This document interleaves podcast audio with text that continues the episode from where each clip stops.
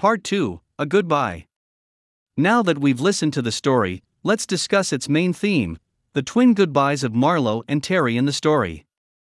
The first is symbolized by the two gimlets Marlowe drinks, and the second is their farewell at the end of the story. So, let's mull over these incidents separately.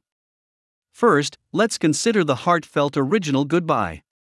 After learning of Terry's death, Marlowe acts out three rituals to say goodbye to him. After reading Terry's note, the first thing Marlowe does is make a cup of coffee, lace it with bourbon, and light a cigarette in his memory, according to the request in Terry's letter. When Terry's death is confirmed, the cup of coffee is a sad farewell. Marlowe, who rarely loses sleep over a tragedy, spends most of the night awake, revealing his distress, even if this hard-boiled tough guy won't admit it. He avows that the next time he encounters a polite drunk, he will make a swift getaway. He declares that meeting Terry and then parting from him was a deadly snare. Knowing he has been trapped by circumstances, Marlowe does something else. He goes out of his way to discover the truth and clear Terry's name. Marlowe knows that it would be impossible for Terry to kill in such a cruel way because of his kind and meek nature. So, sensing the pressure of the situation from all sides, Marlowe embarks on his solitary investigative journey. Finding the truth is never easy. It takes much time and hard work, but when the facts of the case are finally published in the newspaper, the journal, Marlowe's long goodbye is done. However, as the journal puts it, is anything to be gained by finding out who committed a murder when the murderee is already dead? Nothing, of course, but justice and truth. This so called justice simply means, where the offense is, let the great axe fall. On the other hand, it is fair to exonerate someone if they have committed no crime. If, despite this judgment, the rest of the world does not acknowledge the accused innocence. Marlowe is willing to step in and help, uncovering the true story at all costs. Printing the truth is Marlowe's way of saying goodbye. He says to the newspaper's editor, I've never really said goodbye to him. If you publish this photostat, that will be it. It's been a long time, a long, long time. With the truth in print, Marlowe finally feels at liberty to do the third thing requested in Terry's letter drink a gimlet. He drives to Victor's, drinks steadily, and says goodbye again, one last time. This goodbye includes the sadness of parting, the loneliness of drinking alone, and the despair of never seeing Terry again. At this point, the long goodbye is over. Although it has been arduous, Marlowe has no regrets. He says, to say goodbye is to die a little. But Terry, like that cocktail, has become a symbol, a piece of Marlowe's emotional jigsaw puzzle, alive and well in his memory.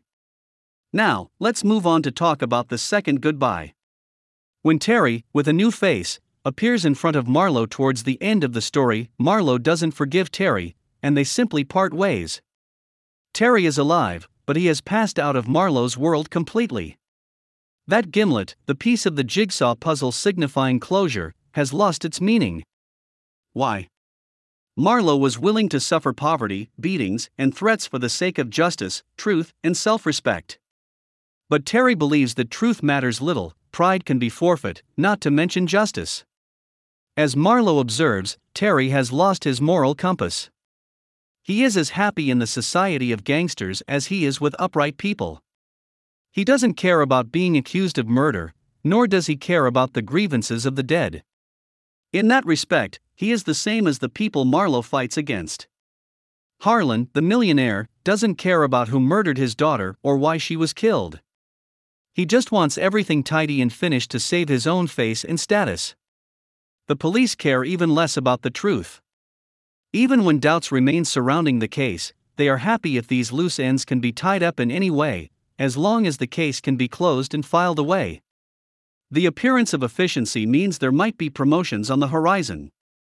Terry fakes his own death and makes Marlowe a witness, exploiting his trust and provoking his insistence on rooting out the truth. Even the gimlet loses its meaning as an emblem of honest friendship. That is the cause of their split.